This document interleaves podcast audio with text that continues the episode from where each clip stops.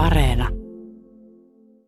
Professori Laura Kolpe, miten tärkeää oikeanlainen tieto valeuutisten sijaan on ollut yhteiskuntien kehittämisessä? Hyvin tärkeää, mutta tämä sana oikeanlainen on se, johon tässä yhteydessä tarttuisin, koska tietoa tuotetaan koko ajan niin kuin siinä omassa kontekstissa, eli suhteessa tässä tapauksessa meidän aikaamme. Ja silloin se, se muuttuu aina. Ei ole olemassa oikeaa tai väärää.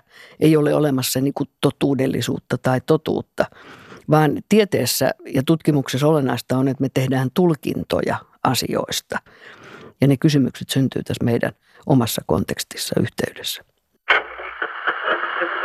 Maailma on mennyt parempaan suuntaan edellisen 200 vuoden aikana, mutta huominen On huonompi. on huonompi. huonompi. Kuuntelet Yle Puheen Huominen on huonompi ohjelmaa. Minä olen Pekka Vahvanen ja vieraani on tänään Helsingin yliopiston Euroopan historian professori Laura Kolpe. Tervetuloa. Kiitos paljon. Milloin sinut valtasi ensimmäistä kertaa tiedonjano? Varmaan aika pienenä, ehkä semmoinen mun sukupolvi 50-60-luvun taitteessa syntyneet. Me ollaan vielä kansakoulun ja oppikoulun kasvatteja ja mä muistan kun koulunkäynnin aika positiivisena, että opetettiin vielä semmoisia klassisia reaaliaineita, historia, uskontoa, matematiikkaa ja niin edelleen. Ja se henki, joka silloin suomalaisessa yhteiskunnassa vallitsi, oli eteenpäin katsova. Siis se huominen näyttäytyy paremmalta kuin tämä päivä. Ja silloin se tietoaines, mitä opetettiin, niin se oli ladattu semmoisella aika positiivisella yleissävyllä. Että tämä koulunkäyntikokemus oli hyvin ratkaiseva, koska se jotenkin antoi sen tunteen siitä, että et, et siellä on se niin tutkimuksellinen tausta, että ei, ei julisteta totuutta – Koulutuspalvelukokemuksesi oli positiivinen. Positiivinen, kyllä. Ja sitten kotitaustakokemus oli, oli positiivinen. Ei niin, että mihinkään niin kuin yliopistoperheeseen olisin syntynyt, mutta että äitini toimittajana oli sisällöntuottaja ja, ja isällä oli sitten muita perspektiivejä talous- elinkeinoelämän kautta. Mutta molempia, ehkä se kodin merkitys on aika tärkeä, että on semmoinen niin kuin valveutunut, älykäs pariskunta vanhempina – niin kyllä, se, kyllä sillä merkityksensä oli. Olet kirjoittanut paljon kaupunkihistoriasta, mutta myös sivistyneistöstä ja yläluokasta. Mikä niissä oppineissa snobeissa oikein kiinnostaa? Ehkä ei oppineet snobit, vaan, vaan yliopistoyhteisönä. Mikä on yliopiston merkitys ollut?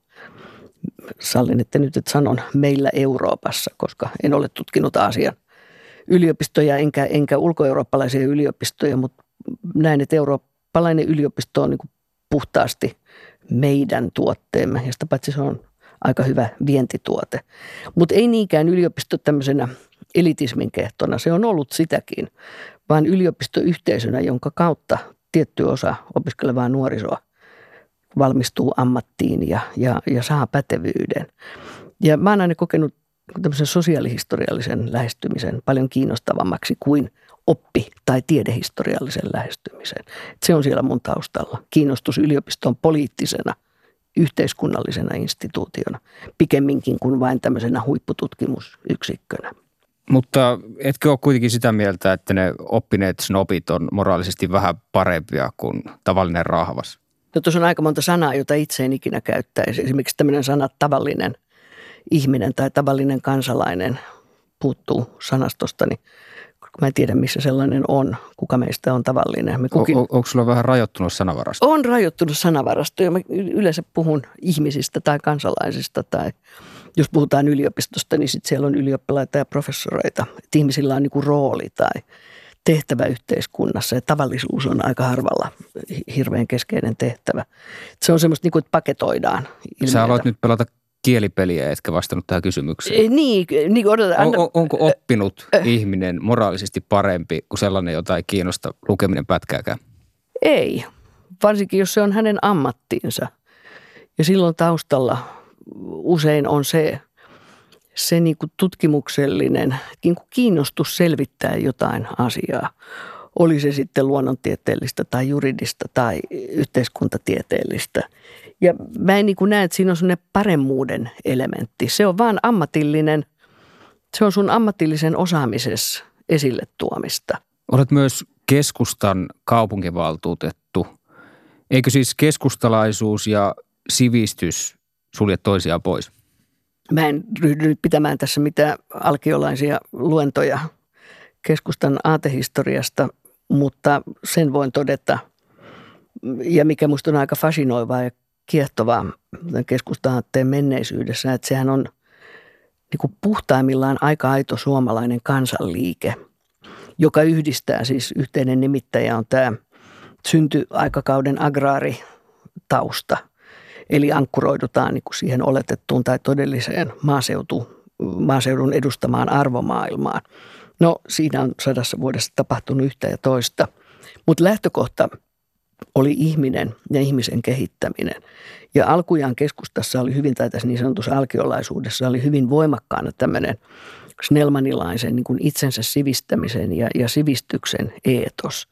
Eli ei niin, että joukkovoimalla, niin kuin työväenliike sanoo, tai korostamalla yksilöllisyyttä ja rahanarvoa, niin kuin oikeisto sanoo, vaan antamalla ihmiselle välineet ö, itsensä no niin, sivistämiseen, niin se on ollut tässä keskusta aatteessa hyvin, hyvin keskeistä.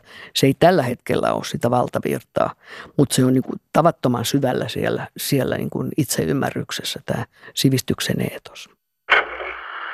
Yle puhe. Huominen on huonompi. Vielä tulee aika, jolloin huolellinen tutkimus tuo valoon asioita, jotka nyt ovat piilossa. Yksittäinen ihmiselämä, vaikka olisi täysin omistautunut taivaan tutkimiselle, ei riittäisi näin valtavalle aiheelle. Entäpä se, että me jaa muutamaa elinvuottamme tasan tutkimisen ja paheiden välillä? Niinpä kaikki tämä tieto paljastuu vasta pitkien, peräkkäisten aikakausien myötä. Tulee aika, jolloin jälkeläisemme ovat ihmeissään siitä, että me tienneet asioita, jotka heille ovat itsestään selviä. Jonain päivänä joku kertoo, millaista rataa komeetat kiertävät, miksi ne liikkuvat niin kaukana muista taivaankappaleista, kuinka suuria ne ovat ja millaisia ne ovat. Olkaamme tyytyväisiä siitä, mitä olemme saaneet selville, ja antakaamme jälkeläistemme antaa oma panoksensa totuudelle. Kuinka monesta eläimestä olemme saaneet tietää ensimmäistä kertaa tänä aikakautena, kuinka monia ei tunneta edes nyt – Tulevien aikojen ihmiset tuntevat monet asioista, jotka ovat nyt tuntemattomia. Monet löydökset on varattu tuleville ajoille, kun muistot meistä ovat jo pyyhkiytyneet pois. Meidän maailmankaikkeutemme on kehno pieni tapaus, ellei siitä riitä tutkittavaa jokaiselle ajalle.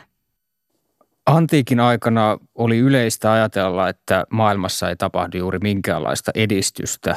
Maailmankuva oli usein syklinen, siis että samat asiat tapahtuvat uudelleen ja uudelleen, ei mitään uutta auringon alla. Toisaalta yleistä oli myös ajatella, että jonkinlainen kulta-aika oli takanapäin ja mentiin kohti huonompaa huomista. Mutta tästä on myös poikkeuksia yksi merkittävä poikkeus näistä ajattelumalleista oli äsken kuuluu sitaatin kirjoittanut roomalainen stoalaisfilosofi Seneca – hän uskoi edistykseen ainakin yhdessä suhteessa, että ihmisten tieto ympäröivästä maailmasta ajan mittaan lisääntyy.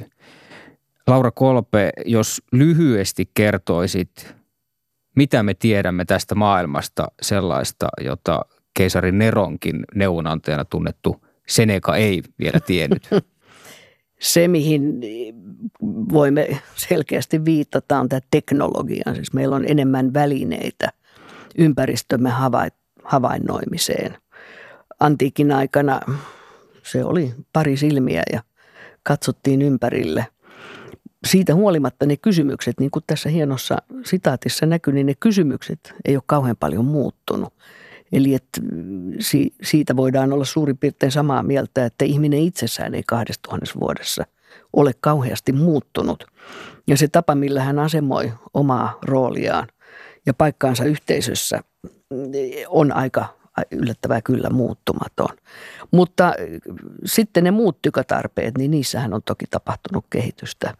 Jos mietitään koko tämmöistä luonnontieteellisen tutkimuksen arsenaalia, että meillä on välineitä analysoida mikroskooppeja ja kiikareita ja kaukoputkia ja, ja laboratorioita ja, ja niin kuin ryhtyä hajottamaan ikään kuin tätä maailman näkyvää todellisuutta pienemmiksi osasiksi, niin sitähän ei antiikin ihmisillä ollut. Se havainto oli tavallaan välitöntä, mutta me, me pystymme rakentamaan eri tavalla tämän kentän.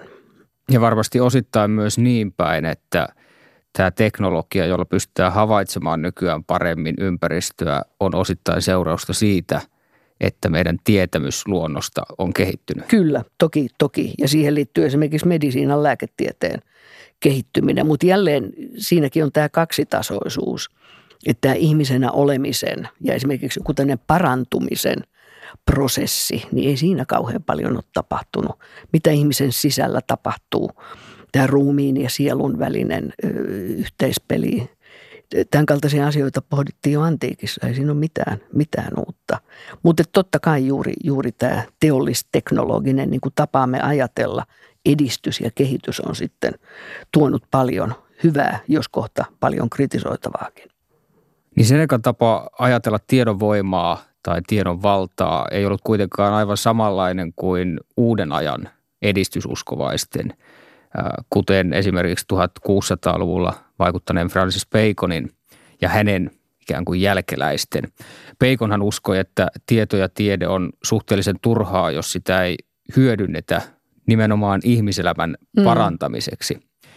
Onko meidän ajattelutapaamme tietämisestä ja tieteestä nykyään jopa liikaa tällainen peikonilainen, välineellinen, että tietäminen on hyvästä vain, jos siitä on jotain hyötyä yhteiskunnalle?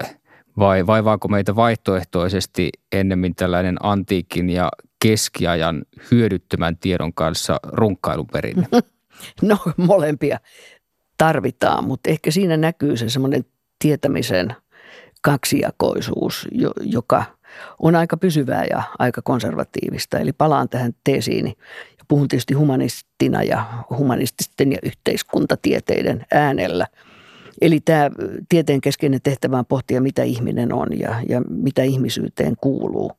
Ja siinä on niin kuin aika vähän tapahtunut semmoista mitään kovin, kovin ö, dramaattista. Mutta sitten tuli tämä juuri tämä 1600-luvun yliopistot, siis maalliset ja kirkolliset ruhtinaat alkoivat kiinnostua yliopiston avaamista mahdollisuuksista ja yliopistolle alettiin antaa erilaisia tehtäviä. Usein ruhtinaan vallankäyttöön liittyviä tai hänen virkamiehistöään piti kouluttaa ja yliopisto alkoi saada näitä niin sanottuja yhteiskunnallisia tehtäviä. Ja siihen liittyi sitten tämmöinen hyödyn aikakauden tuleminen Eurooppaan. Ensimmäinen vaihe, jolloin alettiin kyseenalaistaa ikään kuin ö, ikiaikaiseksi oletettuja kristillisiä uskonnollisia aksioomia ja totuuksia. Tuli tämä järjen politiikka tunnettuinen seurauksineen, valistus ja vallankumous kärjessä. Ja siitä lähtien sitten on nämä kaksi polkua risteilleet. Eli että onko yliopiston perustehtävä kun aina vastata kulloisenkin älyllisen osaamiskapasiteettinsa puitteissa niin kuin näihin peruskysymyksiin vai tarvitseeko sen tuottaa jotakin ekstraa. Ja sitten me saadaan näitä maallisia pelureita, kuten nyt vaikkapa valtioita ja opetusministeriöitä ja eduskuntia ja, ja pääministereitä, valtioneuvostoja, jotka haluavat. Me maksamme, me haluamme, me asetamme niin kuin sen reuna, reunaehdon ja pelikentän merkit, että leikkikää pojat, että saatte rahaa, jos tutkitte – sitä ja tätä. Ja tämä on ehkä se viimeisen 200 vuoden aikana on ollut tämä yliopistojen valtiosuhde paikoin aivan hurmaava, että valtiot ovat ymmärtäneet ja tukeneet, mutta paikoin sitten käydään tätä vääntöä, koska yliopistot itsessään ovat hyvin vahvoja. Siellä on vahva henki ja vahva itseymmärrys. Ja jos nämä ei kohtaa tämän valtiovallan itseymmärryksen kanssa, niin sitten tämä hyötykeskustelu, se on aika hyödytöntä luvalla sanoen koska me ei tiedetä, mitä tulevaisuudessa tarvitaan. Kukaan ei pysty sanomaan, miltä maailma näyttää 2025. Minkälaista tietoa silloin tarvitaan. Ja silloin pitää vaan luottaa, että ihmiset, joilla on niin koulutusta ja ymmärrystä ja tutkijan ammattitaitoa, että heillä on joku intuitio tarttua asioihin, jotka tänään tuntuu hyödyttömiltä, Mutta himputti viekö viiden vuoden kuluttua juuri sitä tietoa tarvitaan ratkaisemaan se ongelma, joka silloin tulee ajankohtaiseksi. Niin kyllä jos ajattelee 1920- ja 30-lukua, kun jotkut Kurt Gödel ja, ja tota, Alan Turing mm. teki näitä hyödyttämältä näyttäviä matemaattisia lausekkeita, niin harva silloin ajatteli, että minkälainen hyöty näistä on Aivan. tietokoneiden kehittämisessä myöhemmin. Se on juuri näin joo, mutta heillä oli intuitio siitä, että tämä on se tieto, mikä eräänä Kyllä. päivänä voi olla olennaista. Varsinkin Turingilla. Ja 1900-luvun mittaa ylipäänsä siis tieteestähän tuli niin kuin – välttämätön väline mm. niin kuin valtioiden olemassaolon mm. kannaltakin. Että, että sotilaspoliittisesti oli niin kuin välttämätöntä, että, että tiedettä käytettiin hyväksi. Taloudellisesti oli välttämätöntä, että tiedettä käytettiin hyväksi. Että nykyään kaikki diktaattoritkin ymmärtää sen, minkälainen hyöty tieteestä ja teknologiasta on heille. Joo, ja siinä täytyy muistaa meidän historiassa kahdet maailmansodat vaikutti siihen, että se vanha regiimi on kaksi kertaa romahtanut aika dramaattisesti alta pois. Ja, ja silloin se uudelleenrakentaminen tapahtui niin kuin 1920-luvulla ja sitten uudelleen 40- ja 50-luvuilla tapahtui nimenomaan panostamalla juuri koulutukseen ja uuden, se perspektiivi avautui sinne eteenpäin rakentamiseen. Ja silloin alkoi tämä keskustelu tieteestä niin kuin tuotantovoimana ja tämmöinen human capital debatti aika pitkälti anglosaksisesta maailmasta, mutta se levisi hyvin nopeasti ja omaksuttiin. Ja valtiot ymmärsi, että tämä on se keino, jolla tästä, tästä niin kuin tätä parempaa tulevaisuutta rakennettiin. Ja silloin oli vielä, niin kuin sukupolveni edustajat muistaa, kylmä sota, jolloin tiede valjastettiin myös tämmöisen järjestelmäkilpailun ikään kuin työkaluksia osoittamaan järjestelmän paremmuutta. Moni on kritisoinut Sipilän hallitusta siitä, että sen tiedepolitiikka on liian tällaista välineellistä ja että, että pelkästään tuetaan tai ennen muuta tuetaan sellaista tiedettä, joka hyödyttää yhteiskuntaa, taloutta. Miten sä näet asian? No näen, että ensinnäkin nämä yliopistovirtaukset siis on aika globaaleja. Suomi ei ole tässä yksin, vaan tämähän on lähtenyt jo joskus sieltä 60-70-luvun taitteessa eri variaatio on sitten tämä valtion rooli tässä tiedepolitiikan kentässä. Mutta yksi asia on varmaa, että nämä ei ole kansallisia virtauksia, vaan, vaan tässä on kysymys tavallaan nyt, voi sanoa ehkä kokonaan tämmöisen tietomonopolin uudelleen asemoitumisesta. Eli juuri, että kenellä on se auktoriteetti sanoa, että miten, miten maailma makaa. Ja sille kentälle on monenlaisia pyrkijöitä. Ei vähiten poliitikot, myös elinkeinoelämällä on aika vahva ääni tässä – tässä pelissä. Ja näin niin kuin tätä kenttää asemoidaan uudelleen. Ja se, että Sipilästä nyt on tullut äänitorvi, on varmasti monien epäonnisten yhteensattumien summa, mutta se heijastaa myös tätä laajempaa kehitystä, jolloin yliopistot asemoidaan niin kuin, kun maailma muuttuu tai meillä on se tunne, että se on isoja – jotakin jälkiteollisia murroksia. Niin Syy ei ole Sipilän, vaan sy- Sipilä tekee niin kuin kaikki ajan, muutkin. Niin kuin ajan henki, sanotaan näin. Mutta että välillä toivoisin, että nämä meidän suomalaiset poliitikot, pääministerit ja opetusministerit jaksaisivat vähän niin kuin ajatella omilla aivoillaan ja tuottaa ikään kuin sitä oman kokemuksen mukana tuomaan, että hei, mikä on tämä suomalainen yliopisto? Mikä on meidän korkeakoulujen tehtävä ollut?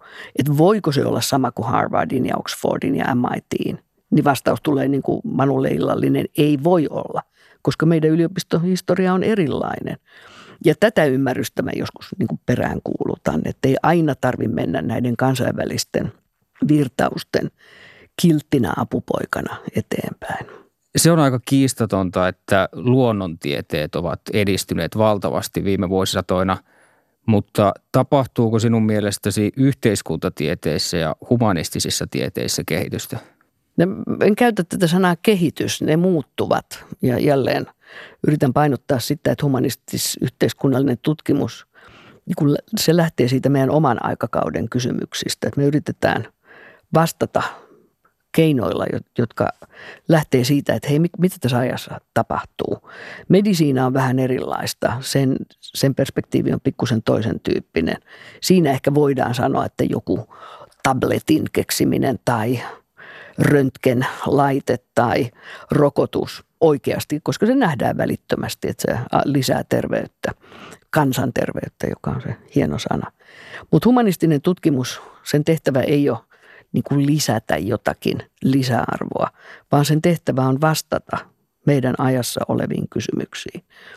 Ja, ja silloin tämmöinen abstrakti niin kuin menneisyys tai uskonto tai joku sosiologinen yhteiskuntarakenne, vaikka ne on abstraktioita, niin niiden kautta me koitetaan hahmottaa tätä meidän omaa aikaa, saada ymmärrystä siitä, mikä on sen ihmisen tai yhteiskunnan tai valtion tai politiikan niin kuin perimmäinen tehtävä. Ja näin me tehdään tulkintoja.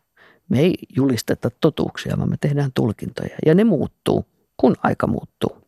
Niin, itse käytin kyseenalaisesti käsitteitä yhteiskuntatieteet ja humanistiset tieteet, mutta eihän ne humanistiset tieteet ja yhteiskuntatieteet, eihän ne mitään tieteitä ole. Sä puhut kuin tyypillinen luonnontieteilijä justiinsa.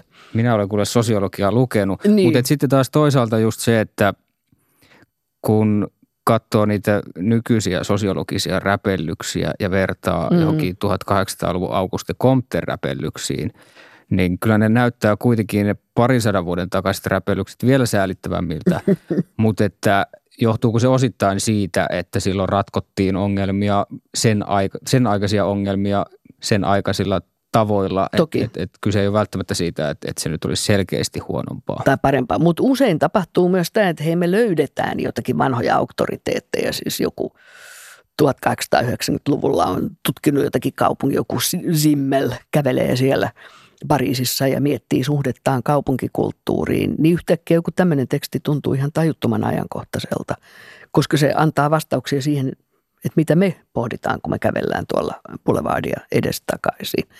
Että tämmöinen niin kuin van, vanhentunut tiede, totta kai paljon on, on niin kuin myös semmoista, jos mietitään joku tällainen äh, rasistiset käsitykset ja eugeniikka, tämmöiset suvunjalostusasiat, niin tulkinnat etni, etnisyyksistä, antropologia, tänne kansatieteelliset mittaukset ja nämä rotujen ja etnisten ryhmien asettelut johonkin hierarkioihin, niin eihän se nyt ole tätä päivää. Mutta meidän tehtävä ei ole tuomita meidän edeltäjiämme, vaan yrittää ymmärtää, mikä tehtävä tieteellä oli siinä heidän omassa ajassaan, jotta he käyttivät tai jolloin he käyttivät näitä metodeja antaakseen vastauksia kysymyksiin. Yle Puhe. Vanhan ajan radiosauntia. Siitä minä pidän. Kuuntelet Yle Puhetta, huominen on huonompi ohjelmaa. Minä olen Pekka Vahvanen ja vieraani on tänään Euroopan historian professori Laura Kolpe Helsingin yliopistosta. Historioitsija David Wooten kirjoittaa, että vuonna 1600, siis ennen tieteellistä vallankumousta ja valistuksen aikaa, koulutettu englantilainen uskoi perinteisesti ihmissusiin, uskoi, että noidat voivat kutsua myrskyjä ja upottaa laivoja – hän uskoi, että perusmetalleista voidaan tehdä kultaa. Hän uskoi myös tietenkin siihen, että maa pysyy paikallaan ja aurinko kiertää maata. Sanokaa mitä tahansa Laura Huhtasaaresta, mutta hän ei usko näihin juttuihin käsittääkseni. Samoihin, joihin kuitenkin 1600-luvun koulutetut englantilaiset herrasmiehet uskoivat. Tämä uskomusten maailma tai ehkä myös uskontojen maailma – sehän on se, joka perinteisesti hämmentää monia tutkijoita, erityisesti varmasti luonnontieteilijöitä, niin kuin ajattelee, että se järki on oma arvonsa ja kaikki sen ulkopuolinen ei sitten niinkään. Mutta jotenkin se ihmisen, että ihmisessä on niin kuin monta ulottuvuutta ja, ja kyllähän mekin uskotaan niin kuin moniin aika kummallisiin juttuihin. Uskotaan enkeleihin ja uskotaan johonkin niin sanottuihin huuhaa hoitoihin ja – uskotaan, että metsässä kävely on terveellisempää ja uskotaan siihen, että kun me syödään mustikoita, niin voidaan paremmin. Et me rakennetaan kuitenkin koko ajan niin kuin siitä välineistöstä, jota, jota me saadaan tutkimuksen ja yhteiskuntakeskustelun ja miksei politiikankin ja asiantuntijaneuvojen kautta niin kuin semmoisia maailmoja, joihin me, me uskotaan. Ja sitten on tämmöinen oma kokemus, joka voi usein olla niin kuin tunteenomainen, ei järkevä – ja kuka on niin kuin sanomaan, että mikä, mikä on, että se mihin sä uskot on jotenkin väärin. Mä oon semmoinen niin legalisti, että niin kuin tämmöiset uskomukset ei, ei ole vaarallisia tai vahingollisia tai niille ei haluta tuhota, siis aikaan saada niin kuin häiriötä, niin siitä vaan itsekin uskon monenlaisiin asioihin. Istuessani äh, espanjalaisessa 1500-luvun kirkossa, niin kyllä siellä se joku uskon tihentymä, niin kyllähän se koskettaa. Se on mitään tekemistä järjen kanssa. Et se on semmoiset tunnetilat on, on, on haastavia. Ja ne on ikiaikaisia, että ei se ole mikään, että vain 1600-luvulla. Kyllä me tänäänkin kaikenlaista tässä tehdään, joka ei ihan kestä niin kuin järjen valoa. Mutta tietyt uskomukset on myös haitallisia. Aikaisemmin oli mm. esimerkiksi sellainen uskomus, että juutalaiset myrkyttää kaivoja ja, mm. ja niin että et, et tällaisista niin toisista ihmisryhmistä saatettiin ajatella siis kaikenlaisia, että Joo. mitä voimia heillä on ja näin poispäin. Voltaire sanoi kutakuinkin niin, että, että se, joka saa uskomaan järjettömyyksiin, se saa tekemään myös hirmutekoja. Joo. Pointti on siis se, että, että uskomukset voi olla myös vaarallisia, jos ne on täysin virheellisiä. Erittäin. Kyllähän siis jo Euroopan 1900-luvun historia on täynnä uskomuksia, jotka eivät ole aikaan saaneet hyvää. Ja, ja siinä tullaan jo tämmöisen populismin ja populistisen politiikan niin kuin suuriin valtavirtoihin – että miten niin, se on todella, tämä on iso ja vaikea kysymys. Ja liittyy niin kuin vallankäyttöön, vallankäyttäjien vastuuseen, että minkälaisella retoriikalla, minkälaisella kielipolitiikalla ihmisiä johdetaan. Ja sehän on se aikakauden ilmapiirin suuri viesti, että tieteellisellä tiedolla pitäisi nyt vaikuttaa poliittiseen päätöksentekoon, joka perinteisesti on kuitenkin ollut aika tunteisiin vetoavaa ja aatteista ja ideologioista lähtevää toimintaa. Miten vahvasti tieto, tietäminen ja sitten toisaalta vapaus on sun nähdäksesi sidoksissa toisiinsa. 1600-1700-luvulla tapahtui just tämä ää, niin tiedon ja tieteen vallankumous ää, ja liberaalit poliittiset mm. vallankumoukset tuli sitten vähän sen jälkeen. Onko tässä nyt jonkinlaista syy-yhteyttä? Kyllä on jonkinlaista syy-yhteyttä. Että yleensä tieto just tässä formaatissa, että sitä voidaan sitten – sitten hyödyntää, niin sehän on monissa historian vaiheissa ollut niin kuin nykäys eteenpäin ja se on tempassu ihmisiä mukaan ja tämmöinen liikkeelle lähteminen, oli se sitten fyysistä niin muuttamista tai luokkaretkeä tai siirtymistä ammatista toiseen, niin kaikki semmoinen panee vanhoja rakenteita liikkeelle ja luo sen tunteen siitä, että vapaudutaan jostakin. Ja kun asiat lähtee liikkeelle, niin usein seurauksena on kyseenalaistaminen. Ja kyseenalaistamisen myötä tulee tämä tarve tietää lisää. Ja sitten tulee se vaihe, että hei, että tietäminen kasvattaa minun ymmärrystäni. Ja se ymmärrys avaa horisontteja. Ja siitä lähtee sitten usein semmoinen, että ei ole vain yhtä totuutta, vaan nähdään, että on monta totuutta. Tai vielä parempi, monta tulkintaa olemassa olevasta todellisuudesta.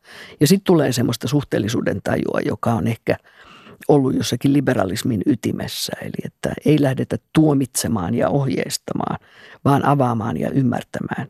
Ja se on yhteydessä sitten tämmöisen niin vapauden sekä yhteiskunnallisen että mitä suurimmassa määrin yksilöllisen vapauden ja vapauden tunteen kokemiseen. Se oli kauniisti selitetty. Oi dia. Täällä Suomen yleisradio ja huominen on huonompi ohjelma. Tässä ohjelmasarjassa on aikaisemmin puhuttu esimerkiksi väkivallan vähenemisestä ja ihmisten epäoikeudenmukaisen kohtelun jonkinasteisesta vähenemisestä. Ja itseään uskon siihen mm. teoriaan, että valistusaikaa, järjen aikaa on pitkälti kiittäminen siitä, että ihmiset kohtelevat lajitovereitaan hieman paremmin kuin vielä esimerkiksi keskiajalla. Lukutaidon kehittyminen, kirjojen lukeminen avaa maailmoja ja parantaa kykyä samastua toisiin ihmisiin ja lukeminen ja sivistys vähensivät myös vääriä käsityksiä muista kansoista ja ihmisryhmistä, niin kuin sanottua. Allekirjoitatko tämän analyysin miten pitkälti? Joo, toki, toki. Ehkä siinä on myös semmoinen se vanha sivistyksen joka liittyy niin meillä lukemiseen ja oppimiseen ja koulunkäyntiin. Että ajatellaan, että sivistynyt ihminen on, on, on lukenut ja tietoviisas, mutta että sivistykseen kuuluu myös hyvin voimakkaana ja se on vähemmän ollut esillä viime aikoina kyky empatiaan, kyky samaistua, kyky ymmärtää esimerkiksi nyt tämmöinen asia, että ihmisenä oleminen on aika lailla samanlaista siitä riippumatta, että mikä on etninen tai sosiaalinen tai niin sanottu kulttuurinen tai kansallinen tausta.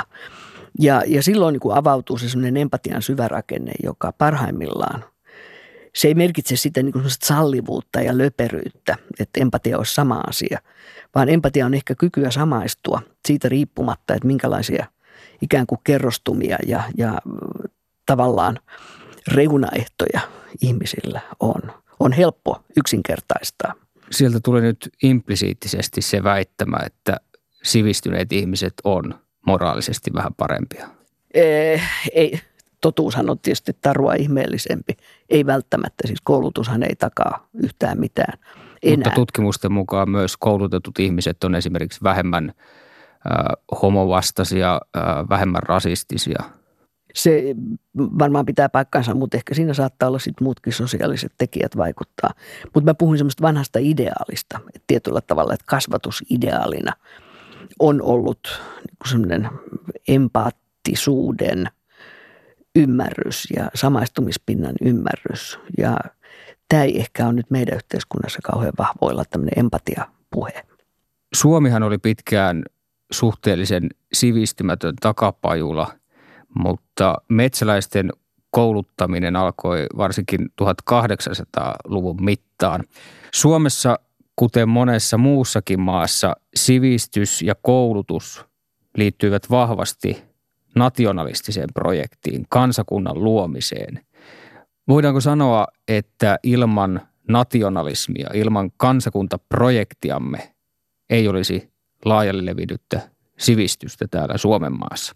Sillä oli tosi, tosi iso merkitys kyllä 1800-luvulla, joka on tätä kansallisajattelun kultakautta meillä. Paljon miettinyt Snellmanin hienoa ajatusta tämmöisestä kansallishengestä, että kansakuntia vie eteenpäin tämmöinen Das Geist henki, joka on abstraktio tietenkin, missä se henki luuraa. Kukaan pystyy osoittamaan, mutta nämä oman aikansa intellektuaalit rakensi idean siitä, että, joka oli hieno ajatus, edelleenkin käyttökelpoinen, että Suomi tulee niin kuin täyteläiseksi kansakunnaksi rakentamalla just tämän sisäisen kansallishengen voimalla omaa kansallista kulttuuriaan ja sivistystään. Ja se oli niin kuin se henki elähdytti kokonaisia sukupolvia ja loi semmoista ihanteellisuutta, jonka päämääränä oli, että ollaan eurooppalaisten sivistysvaltojen vertaisia. Ja sen voimalla siihen kuuluu hyvin voimakkaasti sitten erityisesti tämä niin sanottu fenomania eli suomalaisuusliike. Tavoitteena juuri tämä kansan syvien rivien, mä en käytä sanaa metsäläinen, koska sellaisia meillä ei ole ollut, mutta on ollut kansan syvien rivien kouluttaminen ja syviä riviä oli myös työväenluokka, työväestö. Minä ainakin koen olevani metsäläinen. No et ainakaan näytä kovin metsäläiseltä. Minä olen metsäläinen. Asia selvä. Mä olen taas torpparitaustalta. Mä katson, että tämä isovanhempieni torpparimaailma, niin siellä juuri tämä tämmöinen sivistyksen ja koulutuksen kunnioitus, koska sitä ei omassa lapsuudessa saatu, oli tavattoman syvää. Ja se oli se sukupolvi, niin kuin 1900-luvun alussa syntyneet, jotka niin kuin imaisivat sen snellmanilaisen ajatuksen ehkä täydellisimmillään. Ja tämä porukka rakensi sit sitä 20, 30, 40 ja 50-luvun Suomea jossa panostettiin koulutukseen ja sivistykseen ja kansalliseen kulttuuriin sen kaikissa ilmenemismuodoissa. Yle puhe. Huominen on huonompi. Minä puhuin sydämessäni näin. Minä olen hankkinut suuren viisauden ja sitä yhä lisännyt, jopa yli kaikkien, jotka ovat ennen minua Jerusalemissa hallinneet. Ja paljon on sydämeni nähnyt viisautta ja tietoa. Ja minä käänsin sydämeni tutkimaan viisautta ja tietoa, mielettömyyttä ja tyhmyyttä, ja minä tulin tietämään, että sekin oli tuulen tavoittelemista. Sillä missä on paljon viisautta, siinä on paljon surua. Ja joka tietoa lisää, se tuskaa lisää. Siinä kuultiin sitaatti vanhan testamentin saarnaajan kirjan ensimmäisestä luvusta. Turhuuden turhuus siis kaikki on, niin turha mm. touhu tämä. Samalla tavalla myös Goethen tohtori Faust valitteli elämäänsä, joka oli mennyt vain opillisiin pyrintöihin. Mitä hupsu parka siitä sainkaan, sen viisaammaksi en tullut lainkaan. Aikaisemmin mainittu antiikin filosofi Seneca on puolestaan sanonut, että filosofian tehtävä on saada ihminen inhoamaan elämää. Oletko sinä, Laura Kolpe, samaa mieltä Saarnaajan kirjan, Senekan ja tohtori Faustin kanssa siitä, että viime kädessä oppineisuus ja elämän suurten kysymysten pohdinta ei elämän mielekkyyttä lisää, vaan enemmän vähentää sitä? No en, en oikein ole samaa mieltä. Toki siinä on se ulottuvuus, joka liittyy tähän, että, että tietäminen avaa – kun hankkii tietoa, haluaa tietää enemmän, niin avautuu uusia maailmoja ja huomaa, että se ei koskaan lopu. Se on tietyllä tavalla turhauttavaa. Että ei koskaan tule sitä lopullista vastausta. Ja ensimmäinen reaktio voi olla turhautuminen, mutta toinen reaktio voi olla valtava innostus juuri sen suhteen, että, että ei ole valmiita vastauksia. Ja että niihin vastauksiin jopa voi vaikuttaa. Ja sehän on aika just tutkimuksellinen tyydytys, että mistä se tulee ja miksi yliopistoihmiset haluavat tutkia, niin se liittyy juuri, juuri siihen, että, että avaamalla niitä kerrostumia, oli ne sitten menneisyydessä tai luonnossa tai mitä me nyt kukin tutkimmekaan, niin sen kautta meidän oma ymmärrys lisääntyy. Ei niin, että se olisi oikein tai väärin, totta tai valhetta, vaan se on vain keino lisätä sitä, sitä ymmärrystä. Mutta samalla me nähdään – juuri tänään. It's a never ending story. Että tätä voi jatkaa loppumattomiin. Ja usein myös se hyvyyden eetos, joka, joka tutkimuksessa on niin pyrkimys sen tiedon kautta tuottaa jonkinlaista hyvyyttä tai paremmuutta nykyaikaan, niin se, se kyynisyys saattaa tulla siitä, että se ei ole virtaviivaista, että sillä tiedolla ei välittömästi paranneta tai muuteta. Nämä muutosprosessit on hyvin hitaita ja yhteiskunta on hyvin konservatiivinen – vaikka me eletään tässä kehityksen ja muutoksen ikään kuin retorisessa kehässä. Ja, ja silloin tällöin sitten saattaa olla tämmöisiä parahduksia, että tämä on niin kuin tuskaa vaan tämä tiedon lisääminen. Tässä ajan mittaan on selvinnyt ihmiselle, että kaikki ei kierräkään maata, vaan me olemme vain pieni ja merkityksetön osa maailmankaikkeutta. Darwin ja kumppanit puolestaan paljasti sen, että ihminen on vain eläin muiden joukossa. Ja viime vuosikymmenten neurotieteellinen tutkimus puolestaan antaa ymmärtää, että ihmisellä ei välttämättä ole vapaata tahtoakaan. Eli emme olekaan siis välttämättä osa isompaa jumalallista suunnitelmaa. Sitähän tiede yrittää meille väittää. Onko nykyihminen tuomittu jonkinlaiseen nihilismiin ja tyhjien nautintojen saalistamiseen tällaisessa tilanteessa, jolloin luonnontiede – riistää merkityksen maailmasta? No ei se ehkä ihan näin mustavalkoista ole. Että kyllähän me rakennetaan sit niitä merkitysmaailmoja. Tässä on tämmöisiä pienempiä maailmoja, pienempiä huoneita, jossa se merkittävyys tulee. Tai valehdellaan itsellemme, että meillä on elämässä jotain merkitystä. Merkitystä, niin no kyllä. Ehkä nyt semmoinen, sitten palataan ikään kuin niihin perusarvoihin pohtimaan. Siellä tarvitaan se filosofia, sosiologia, historioitsija niin kuin avaamaan, että hei, mistä nämä merkitykset syntyy. Ja sitten ollaan siinä, siinä niin kuin ihmissielun, että mitä on ihmis. Mä palaan tähän teemaan, että mitä on ihmisenä oleminen. Ja sitähän voi tehdä monella tavalla. Ihmisenä oleminen on jonkun mielestä, että tekee rikoksia, hankkii itselleen etuja ja nautintoja, rahaa ja omaisuutta – mikäpä siinä, lykkä til vaan. Mutta sitten on monia meistä, jotka ajattelee, että ihmisyyteen kuuluu myös, että ihminen tulee ihmiseksi yhteisönsä osana. Se on myös se sivistysidea, että sä teet jotakin hyvää yhteisösi puolesta tai eteen. Ja tämä on niinku se, mikä, mikä on se merkitysmaailmojen takana, että okei, ei tässä nyt voida universumin niinku kohtaloa muuttaa, mutta me voidaan muuttaa se meidän pieni maailma, jossa me vaikutetaan, perhe – suku, työpaikka, kaupunki, kunta, valtio, kuka nyt missäkin toimii. Ja sitä kautta rakentaa niitä, niitä merkittävyyksiä. Ja tämähän on tämä ilmastokysymyksen niin kuin suuri haaste, että mitä minä, Lilla Jaag, Little Me, mitä minä voin tehdä, kun ymmärretään, että nämä muutokset vaatii niin kuin valtavia globaaleja järjestelmiä, jotta, jotta saadaan niin kuin se muutos liikkeelle. Että tässä se jännite tulee ehkä parhaiten esille ja myös ahdistuksen aiheet. Aivan. Kun tieteellinen maailmankuva on noussut, niin uskonto on vähän joutunut, jos ei nyt marginaaliin, mutta vähän ahtaamalle. Mm. Onko sun nähdäksesi tieteellinen maailmankuva ja uskonto selkeästi vastakkaisia voimia?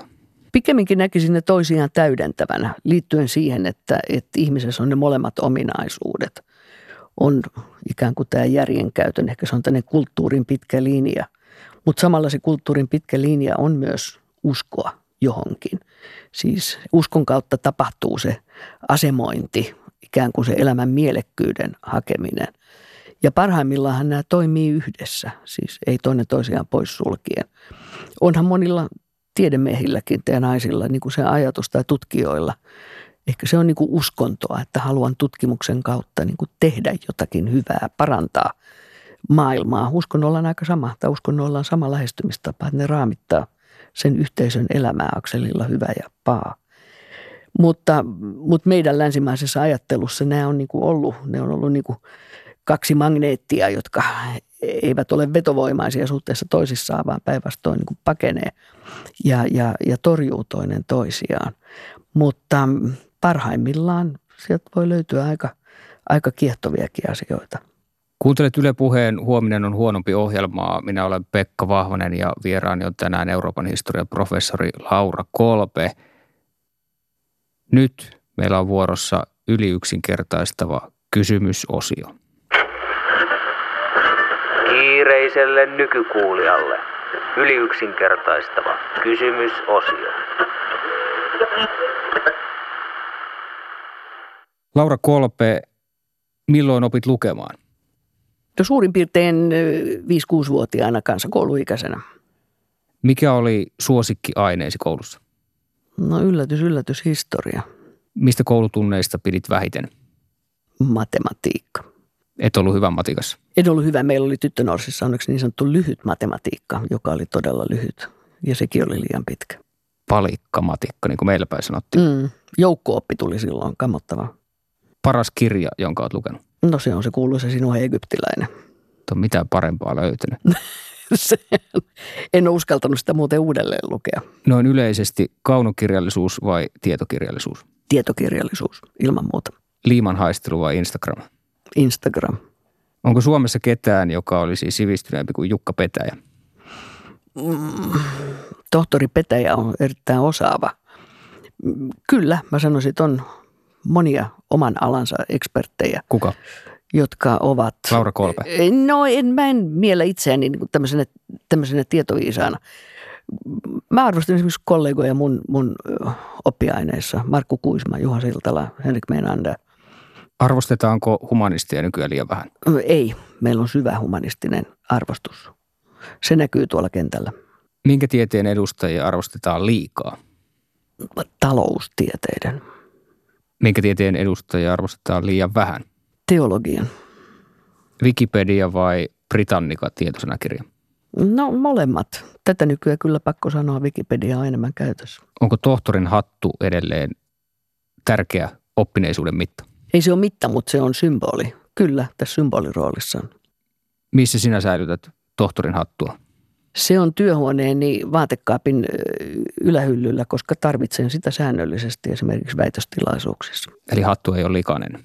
No sanotaan näin, että sitä on runsaasti käytetty eri juhlatilaisuuksissa, että siinä näkyy ajan patina. Ootko taikauskonen? En. Oletko uskovainen? En. Oletko koskaan levittänyt väärää tietoa? No en suoranaisesti, mutta varmaan voi jäädä kiinni sitä, mitä 80-luvulla sanoi, niin ei ehkä sanoisi enää tänään, mutta onko se väärää tietoa? Minä vuonna solmittiin Pähkinäsaaren rauha? 1323. Kiitoksia. Kiitos. Seuraavaksi menemme Hirosimassa sijaitsevan säilykepurkkitehtaan työntekijän neiti Toshiko Sasakin elämään – elokuun kuudentena päivänä vuonna 1945. Yle puhe. Huominen on huonompi. Minä olen mieluummin klassinen kuin moderni. Juuri kun hän käänsi päänsä poispäin ikkunoista, sokaiseva valo täytti huoneen. Pelosta halvaantuneena hän jähmettyi tuoliinsa ikuisuuden kestäväksi hetkeksi. Kaikki kaatui ja neiti Sasaki menetti tajuntansa – Katto putosi yhtäkkiä, puinen lattia yläpuolelta romahti palasiksi ja ihmisiä tuli alas katon läpi. Merkittävintä oli kuitenkin se, että välittömästi neiti Sasakin takana olleet kirjahyllyt sisältöineen paiskasivat hänet maahan, samalla kun hänen vasen jalkansa taittui hirvittävästi ja murtui hänen allaan. Siellä, säilykepurkki tehtaassa, atomiajan ensimmäisenä hetkenä, kirjat murskasivat ihmisen. Näin kirjoitti toimittaja John Hersey New Yorker-lehdessä vuonna 1946. Ydinaseet edustavat ihmisen tietämyksen huipputieteen uskomattomampia saavutuksia. Siten kirjat voivat tuhota ihmisen paitsi konkreettisesti myös kuvainnollisesti.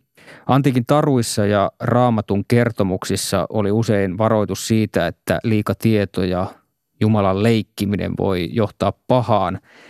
Professori Laura Kolpe, elämmekö aikaa, jolloin tieteen suurimmista saavutuksista alkaa tulla niin mahtavia – että niistä uhkaa tulla ihmiskunnan pahimpia epäonnistumisia.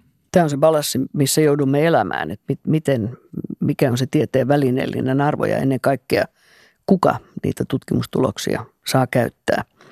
Tässäkin tapauksessa niin tämä traaginen Hiroshima ja ydinpommiasetelma ja sittenhän meillä on ollut tätä teknologista kilpailua sekä sodankäynnin että, että muun yhteiskunnan – aloilla, niin aina syntyy kuitenkin se vastavoima, joka on jollakin tavalla humanistinen tai sosiologinen tai yhteiskunnallinen tai teologinen, mitä tahansa, joka niin kuin vaatii tilille ikään kuin, siis vaatii käymään dialogia. Ja niin kauan kuin yliopistoyhteisö on niin moniarvoinen, niin, niin tämä dialogi on mahdollinen. Ja näen, että sillä on tosi tärkeä tehtävä juuri tämän kaltaisten ääriilmiöiden hillitsemiseen. Tai jos jotakin tällaista dramaattista tapahtuu, niin löytää myös keinot, millä siitä päästään eteenpäin, kun rakentamalla sitä yhteistä hyvää. Niin nykyään ihminen pystyy valtavilla tiedon ja tieteen voimilla manipuloimaan luontoa hyvin niin kuin oman kuvansa mm. näköiseksi mm. tai, tai oman tahtonsa näköiseksi pystytään muokkaamaan kasvien geenejä, pystytään muokkaamaan ihmisten geenejä, pystytään eläimistä sulkemaan tiettyjä geenejä pois päältä, jotta ne käyttäytyvät tietyllä tavalla. Onko tieteen hybris mennyt jo liian pitkälle? Tieteellä on mahdollisuutensa ja, ja voidaan ehkä sanoa, että jos tiede nähdään vain tämän tyyppisten ikään kuin tarpeiden tyydyttäjänä, niin silloin kyllä. Mutta palaan tähän, tähän vanhaan teesiin, että tiede ei ole koskaan tämmöistä niin puhtaan lineaarista, vaan siihen aina kuuluu. Siis tieteen sisäänrakennettu rakennettu idea on olla ja tuottaa epäilyä ja kriittisyyttä. Se on sitä järjenkäyttöä, ei vaan tämmöistä niin kuin hahmotonta omaksumista tai, tai siihen liittyviä asioita, vaan että tieteen täytyy koko ajan kyseenalaistaa mm. vallitsevia totuuksia tai totuuksia, joista halutaan tehdä jotakin tämmöistä suurta ohjenuoraa. Ja ennen kaikkea niin kuin avata ja dekonstruoida niin kuin jatkuvasti myös oman itsensä merkityksiä. Se on se ainoa keino, millä me tuotetaan loppujen lopuksi sitä uutta ajattelua. Mutta kunnianhimoiset tieteilijät haluaa tehdä aina jotain vallankumouksellista. Oli se sitten ihmisen geneettinen manipulointi tai mikä tahansa. Mm. Pitäisikö kuitenkin yhteiskunnan tai valtion laittaa voimakkaammin rajoituksia sille, että mitä tieteellä voidaan tehdä? Se riippuu vähän järjestelmästä. Sanotaan, että rajoittaminen on aina vaikeaa, koska kaikki kiellot ja rajoitukset marginalisoi ilmiöitä, mutta ne ei välttämättä lopeta niitä. Se tieteellinen kehittäminen voi joka tapauksessa jatkua. Se jatkuu siellä marginaalissa tai maan alla tai, tai niin kuin nähtiin 20-30-luvulla Saksasta pakeni älymystö jonnekin Yhdysvaltoihin. Että semmoinen ei ei ole koskaan lopullinen ratkaisu. Vaan, vaan tota, mutta et siinä pitää pitää se pelikenttä sen tyyppisenä, että se itseohjautuvasti kykenee pohtimaan nämä arvovalintansa, että mikä on hyvää, mikä on rakentavaa tiedettä ja mikä nähdään tämmöisenä destruktiivisena. Että nämä on hirveän vaikeita. Totta kai kuka on se, joka viime kädessä sitten sanoo ja tekee tämän päätöksen. Mutta että tieteen sisäsyntyinen lähtökohta on tämä keskustelu ja dialogi. Siitä kannattaa pitää kiinni. Miten sitten jos ajatellaan tietokoneita, jotka on myös eräänlainen ihmisen tiedon jalostamisen ja keksimisen huipentuma. jossain vaiheessa oltiin vakuuttuneita siitä, että tietokoneet ja internet, ne on sellaisia niin kuin tiedon valtaväyliä. Varsinkin internet on sellainen mm. tiedon valtaväylä, joka, joka niin kuin pystyy tuomaan meille niin kuin koko maailman tiedon ja meistä tulee paljon fiksumpia sillä tavalla. Mutta eikö nyt näytä siltä, että, että ihmisistä tulee internetin myötä vaan pinnallisempia ja itsekeskeisempiä? No ei kaikista tietenkään, se ei, sitä ei voi yleistää, mutta jälleen... Keskimäärin. No keskimäärin, jota sanotaan. Mutta miten ihanaa, että toisaalta se tieto ja mahdollisuus hankkia tietoa on nyt poikkeuksellisen laajaa ja demokraattista. Meillä ei ole enää sitä munkkiluostareiden niin eliittikerrostumaa, joka raaputtaa meille ne kirjat siellä niin ja tekee ne tulkinnat, vaan että pitää luottaa ihmiseen ja ihmisen tahtoon – lukea niitä lähteitä ja, ja tehdä omia analyysejä. Mutta silti me ollaan usein aika semmoisia koneoptimistisia, että me ajatellaan, että kun tuohon nyt tulee se kone, että se kone ottaa sen ihmisen roolin. No ei ota, vaan se kone on väline, jolla me tehdään politiikkaa tai tiedettä tai tulkintaa. Ja, ja silloin pitäisi enemmän puhua niistä koneen sisällöistä kuin siitä itse masiinasta.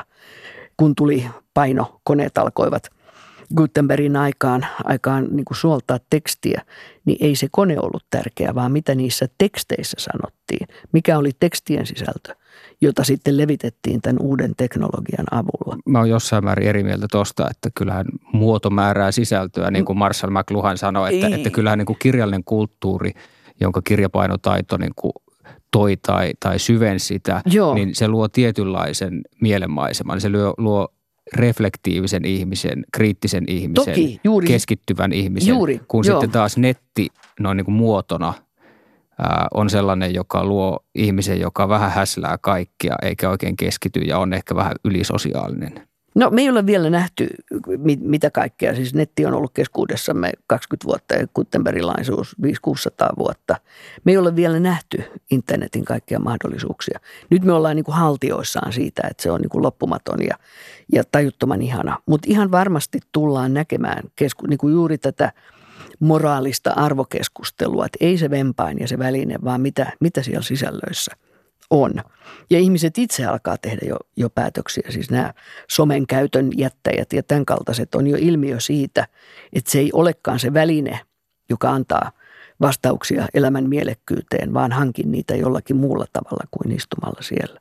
Et meidän täytyy saada pikkusen enemmän perspektiiviä ennen kuin me pystytään tuomitsemaan tai, tai niin kuin iloitsemaan siitä, että tässä on nyt lopullinen vastaus. Mutta monet tutkimukset kuitenkin viittaa siihen, että, että ihmiset tosiaan pystyy netissä lukemaan. Hän mm. jaksaa keskittyä netissä huomattavasti vähemmän aikaa kuin tekstiä lukiessa, no, printtituotetta toki, lukiessa. Toki, mutta mä mietin esimerkiksi nyt tätä oman aihepiirini, historian tai menneisyyden kulttuuriperinnön.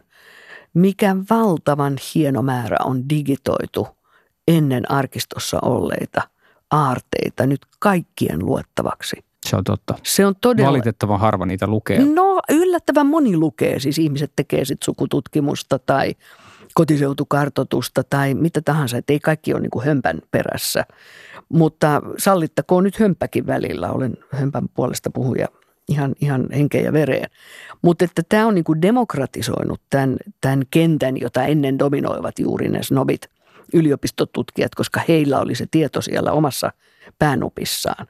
Ja, ja tämä on minusta niin aivan haltioittavaa esimerkiksi tämä, tämä, mitä mahdollisuuksia tämä digitointi antaa digitaalinen murros ei siis Laura Kolben mielestä ole tuhoamassa sivistystä. Ei ole mikään lopun alku. Päinvastoin hyvin käytettynä se mahdollistaa jälleen paluun sille ikään kuin kansansivistyksen pitkille linjoille, josta meidänkin suomalaisuus on rakentunut. Huomio, huomio. Suomen yleisradio. Kivikaudelle asti voidaan mennä. Huominen on huonompi ohjelma tarkastelee edistystä ja aivan ohjelman lopuksi tarkastellaan edistystä yhden ihmisen elämän näkökulmasta. Mm. Tällä kertaa Laura Kolpen elämän näkökulmasta. Laura, onko sinun elämäsi mennyt ajan mittaan parempaan suuntaan? No sillä tavalla mm, parempaan suuntaan, että vanhetessaan viisastuu. Ja se on musta tosi hauskaa. Tulee sellaisia asioita kuin muisti – joudut työstämään asioita, koska muistat, mitä tapahtui 60-luvulla. Se vaikuttaa maailmankuvaan ja, ja näkemyksiin. Ja sitten samalla on tullut niin kuin täyteläisempi näkemys siitä omasta osaamisesta. Ja tämä sana, hieno sana viisaus, jota meillä käytetään liikaa, liian, aivan liian vähän. Puhutaan niin kuin tiedosta ja tietoyhteiskunnasta. Pitäisi puhua viisausyhteiskunnasta.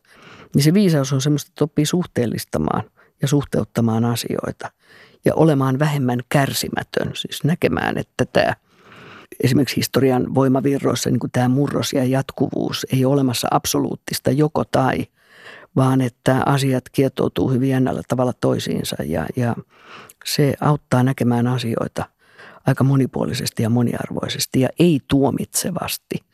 Ja tämä piirre on korostunut ja mä koen sen hyvin. Se antaa niin kuin elämälle aikamoista selustaa ja voimaa.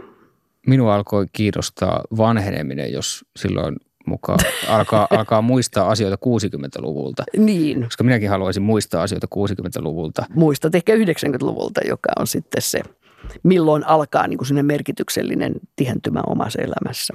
Mutta tämä muistin merkitys on, on kulttuurissa hurjan, hurjan tärkeä voima.